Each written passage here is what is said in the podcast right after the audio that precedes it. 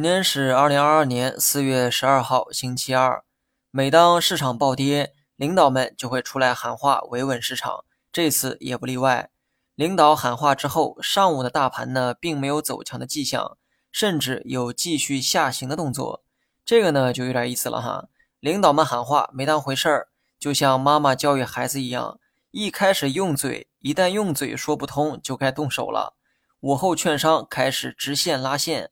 幅度呢非常夸张，就像高高举起的鞭子一样，重重的抽向市场。你没有听错，妈妈开始动手教育市场了。既然说话没用，那就只能动手教育。那么按照之前的套路，市场轮番炒作的方向啊是地产，但这次呢直接动用了券商，可见护盘的心态有多急迫。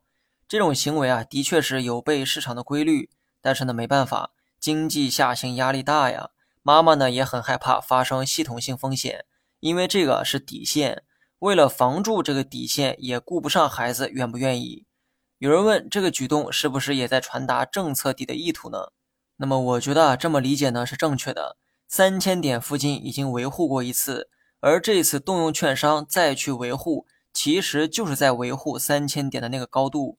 因为真等到跌到这个三千点的时候啊，会很被动，到时候再去维稳。成本和难度都会更高，所以今天的维稳可以理解为一次缓冲，把刚产生的下坠趋势啊往上抬一抬，否则后面的走势很容易形成情绪主导的踩踏式下跌，到时候再去维稳会比较困难。